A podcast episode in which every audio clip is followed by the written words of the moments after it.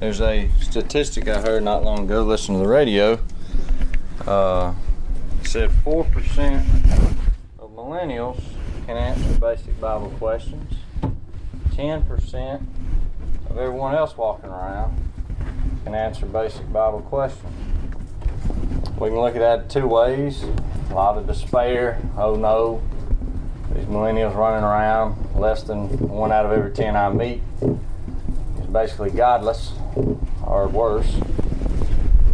Or a lot of opportunity for all of us to meet people that don't know anything about the God that we serve or the book that we hold in our hand, the one we all got in our lap. Puts a lot of responsibility on us uh, to be ready when the time does come. When we meet one of these people from time to time uh, in our in our everyday life. Uh, the reality is, is we need to be ready to talk to these folks about what we believe and why we believe it. And I hadn't I don't know know as if I've ever taught a uh, lesson like this where we'll only read four verses today. You know, it'll be a um, kind of looking, stepping back, and trying to equip ourselves. And it, you know, purpose of this for me is to equip myself to uh, to be ready to have that conversation of just, hey, this is in general what this book is about, and really uh, why I do what I do. Um, so, you know, if you start out at the basics of it, uh, you know, this is we call it the Holy Bible. If you think of the just the name Holy, that's set apart and unique. And then Bible means book, so it's a unique book. Uh, just in the very basics of it, uh, the book that we hold is very unique. It's a collection of 66 books written by 40 authors over a span of about 1,500 years. Um, and all these individual books tell one story, one bigger story, but each book gives us a smaller piece of that story. Um, the book tells us who we are, where we came from, what we're to be doing, why we're here, and where we're going when this life is over. Uh, so it answers, you know, really the, the important questions of life is what this book gives us. It answers all those questions for us. Um, and overall, you know, if you if I was to sum it up, I would say it's the story of a relationship between God and man.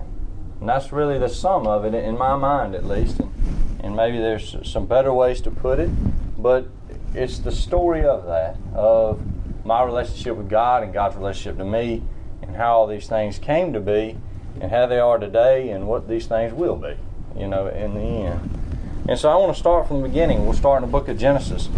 Uh, like I say, I, you can turn there, but I'm not going to read any verses. Uh, but uh, we're going to start there, and I just I just want to kind of march us through and and kind of you know this could be done in a lot of different ways. I'm not going to claim to have done put this together in the best way. Uh, the best thing to do is to study for yourself and figure out what pieces of that puzzle you want to bring in and emphasize, because you can't cover all of it. Uh, this, uh, Kenzie told me yesterday, boy, you've been typing for a while, and I, it's been about 40 minutes, and I said, well, I guess I hope I talk faster than I type. Uh, so, you know, you can shorten it up, and I, am going to give us a little bitty short version, what I would call the short version, and this didn't originate with me, but um, this idea of just looking at Genesis and Revelation and tying all these things together, you know, you never know how much time you're going to have with that person that doesn't know anything. How much time are they going to give you? They can give you five minutes, They can give you 30 minutes. I, I don't know. Uh, but we'll kind of get both of those. So, like I say, we'll start in the book of Genesis. And Genesis is where we find the creation story. We learn of how this world came to be, everything we see, the trees, the stars, everything we don't see beyond those stars, those were all created in Genesis. Um, so that's where we all start from. Then we learn of where we came from. The us being created in the image of God, we're separate from everything else that God created there.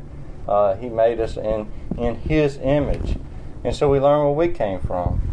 Uh, and then we we get the story of man being Adam and Eve living in the garden um, with this perfect relationship with God. And they had one command from God. And what was that command? That command was to not to eat of the tree in the midst of the garden. And then what does man do? Uh, man sins against God by eating of that tree in the midst of the garden. Um, and this results in man getting thrown out of the garden. So here we learn that sin, this going against God, separates us from God or separates man from God. So it separated Adam and Eve from God. And so therefore we see the severing of that relationship between God and man. And if you will turn, this will be the, the four or five verses we do read. Revelations chapter 22. Revelation chapter 22. So in Genesis, we see this perfect relationship in the garden uh, between God and man. And if you look at the first five verses of Revelation 22, of course, this is John speaking here. Of course, if you're talking to someone that knows nothing about the Bible, you just have to tell them to turn to the end of it. But in Revelation 22, and he showed me a pure river of water of life, clear as crystal, proceeding from the throne of God and of the Lamb. In the middle of his street and on either side of the river was the tree of life, which bore twelve fruits, each tree yielding its fruit every month. The leaves of the tree were of the healing of the nations. And there shall be no more curse, but the throne of God and the Lamb shall be in it, and his servants shall serve him. And they shall see his face, and his name shall be on their foreheads. They shall there shall be no night there. They need no lamp nor light of the sun, nor the Lord, for the Lord gives them the, gives them light, and they shall reign forever and ever. So here we see the, the tree of life here in, in the garden, and this is the end. You know, this is when all the, all the servants are there. Uh, you know, when we sing the song when uh, when we all get to heaven. You know, this is that that picture there. So this is the bringing back of that relationship that was severed in Genesis, the, the sin that was there. This is how it's all put back together in the end. Um, so there's your short version, you know, for a, for someone that gives you gives you five minutes, and maybe you can add a few other things in there better better than I have this morning. But let's think back to the book of Genesis and let's continue this story. So after Adam and Eve are thrown out of the garden, uh, they're told to multiply, and so we see man uh, multiplying and, and, becoming greater in number, and they become more and more evil to the point that the thought of their heart is continually evil. Uh, in the days of Noah, uh, and we see there that God destroys the world with water, except for Noah and his family. Only eight souls are saved out of that that destroying of of this world by water. Uh, and we see God start over there with Noah. And then the next the next main character we get to in the book of Genesis is Abraham, a man that's full of faith, a man that we uh, look up to even today. You know that we reference and that we um, uh, strive to be like Abraham in his faith. Uh, so do the New Testament writers. They reference him a lot. He's, he's maybe uh, one of the most referenced characters of the Old Testament. Uh, and you see the even the Israelites of Jesus' day taking great pride in being the sons of Abraham. You know, so we see we see this character Abraham pick up here, and what does God do? He makes three promises to him. He tells him He's going to give him a nation, a land, and a seed, and by that seed, all the nations of the earth will be blessed. So here's where we kind of see the first glimpse of Jesus right here, um, where uh, we see that, that through the seed of Abraham, all the nations would be blessed. Um, these promises were made to Abraham when he still didn't have any children. Uh, him and his wife were both both old, and these promises were made to him at this time. Uh, but as, as time goes on for Abraham, Abraham has a son Isaac, and then to Isaac is born Jacob, uh, who is also called Israel. And through Jacob, we get the uh, 12 tribes of Israel, his 12 sons. And one of his sons is Joseph. And Joseph is sold into slavery by his other brothers. Uh, his brothers sell him into slavery, and eventually he winds up becoming the second in command in Egypt, uh, which we all know that God has his hand in everything. So Joseph being made second command in Egypt allows for the delivering of his own family uh, his family that sold him into slavery through a famine that comes. They have to come to Egypt to to buy grain. And then so what does Joseph do? He brings all of his family to Egypt, and they and they stay in Egypt. And then uh, Joseph's family, uh, the the uh, you know I guess essentially what would be known as the the children of Israel become a mighty nation while they're in Egypt, and the Egyptians become basically scared of them at this time, and they make them slaves. And so now we have, um, you know, from Abraham down to uh, Joseph and, and that family. Joseph is dead, and uh, now the descendants of Joseph and the 12 sons of, of Jacob are now living in Egypt.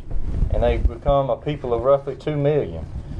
And about this time, God raises up Moses, uh, a man that would deliver uh, God's people from Egypt. And he's also the man that delivers God's first law uh, to his people um, through his hand at Mount Sinai. And that's where we find the book of Leviticus, Deuteronomy, and then we wind up with the Exodus of, of the uh, people of Israel leaving Egypt, uh, hence the word Exodus. And so now we have a defined people with a defined law. And what do we call that? We call that a nation. So here we have the first promise to Abraham being fulfilled uh, at this time. And so now we have a people with a law, but they need a land. So God tells the, uh, the Israelites under the hand of Moses to that they're going to go take the land of Canaan. Uh, and what do they do? They the twelve tribes send a spy from each tribe, and those spies go into the land. And what do they do? They come back, and ten of them say, "We can't take the land. We can't take the land." So they convince the people that they couldn't take the land, and only two uh, faithful spies, as we would know would be uh, Caleb and Joshua. Um, so the spies come back, and them convincing of the people that they can't take the land by their unbelief, they wander in the wilderness. That generation wanders in the wilderness till they're dead uh, for 40 years. So that was their punishment for the unbelief in God that they could take the land. And once that generation is dead in the wilderness, um, Moses is then waning out his leadership, and who's he give it to? Joshua, one of the one of the twelve spies that originally went in, one of the only two that are left, him and Joshua and Caleb. And so Joshua leads the people uh, into conquering the land of Canaan. Uh, and so Joshua leads that conquest. And so now we have a people uh, with a law and a land. So now we have the first and second promise to Abraham being fulfilled at this point in time uh, when they take the land. And so we see the, the people of Israel follow God under the leadership of Joshua and uh, all the generation of the elders that outlived Joshua. So all the elders, excuse me, that lived in the day of Joshua. And after that generation dies, we see a generation that, are, that arose that did not know God, didn't follow His ways, didn't know His ways. So that brings us to the book of Judges. In the book of Judges, we see the cycle of the Israelites uh, doing evil in the sight of God, them suffering by the hands of their enemies, like He told them they would if they didn't obey Him.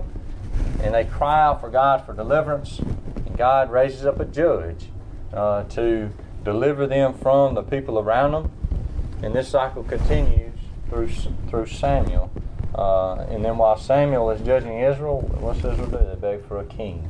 So this brings us into the into the period of the United Kingdom uh, with Saul being their first king. And so God gives them a king, King Saul, uh, of their own choosing. Saul followed God for a little while, and then he turns away uh, from God and does whatever he wants to do. And so God um, kicks Saul out of being uh, his king, and what's he do? He raises up David, uh, a man that that uh, we are very familiar with, a, a key character in the Bible. He raises up King David, uh, a man after God's own heart, to rule his people. And David is is one of the uh, the first, at least I, I, think he's one of the first that really prophesies uh, about Jesus and the coming of Jesus, the one that we um, we call Emmanuel. He he prophesies of him, uh, and there's great peace and prosperity under the kingdom of David when he's when he's ruling uh, Israel. There's great uh, peace and prosperity under his rule. And then we come to uh, David's son Solomon, who rules over Israel. Uh, and here again, we have a great time of peace and prosperity under him as well. And Solomon is the one that, that builds the temple uh, where the Israelites worship God. Uh, this was the key place of worship for the Jews. And Solomon is also the wisest man to live. Um, and that's where we get the books of Proverbs, Ecclesiastes, and Song of Solomon. Those come from him, what we know as the wisdom literature. The period, you know, as I've said already, the period of the time of Saul, David, and Solomon is the United Kingdom, what we refer to as that.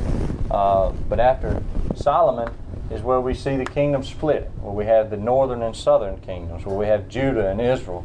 Uh, and so this is the period of time we know as the divided kingdom. There's multiple kings uh, that, that come through here. Israel has no righteous kings. Uh, that would be the, the northern, uh, I guess, uh, northern kingdom. They have no righteous kings, and they go farther and further away from God. And Judah would have some righteous and some unrighteous kings, uh, but our focus would be on Judah because we know that's where Emmanuel, the one prophesied, will come from. And both Judah and Israel have prophets sent to them, uh, urging them to repent turn away from their evil doings so that they could be delivered. Uh, these prophets also prophesy of Jesus uh, as well. And so we see that Judah and Israel become more and more wicked. And we see Israel taken captive by the Assyrians and Judah by the Babylonians. And then um, from there we have uh, what we know is the 400 years of silence, this gap between uh, the prophets and then the New Testament.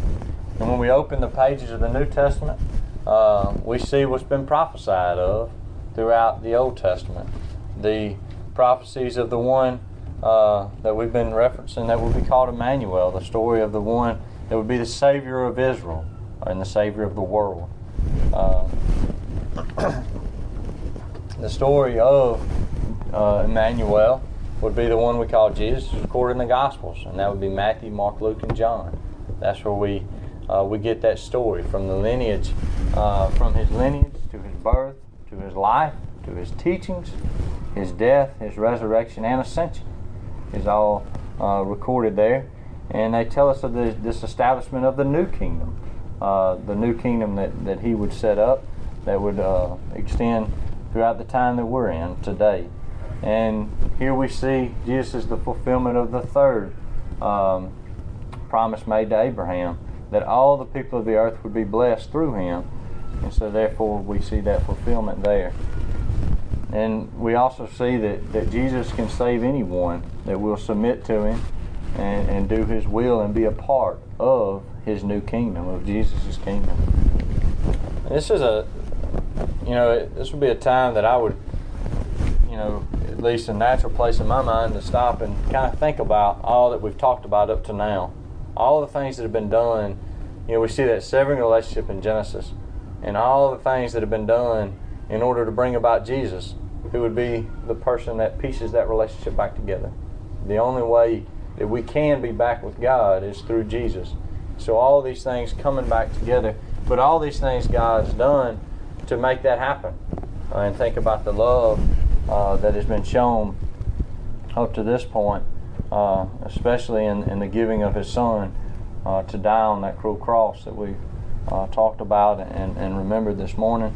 Uh, but to you know stop and dwell on that, it's a lot to take in. And this new kingdom that we've talked about is the church, the church that, that Jesus established when He was here. And we see that church begin in the book of Acts, uh, really in Acts chapter 2, where this church began.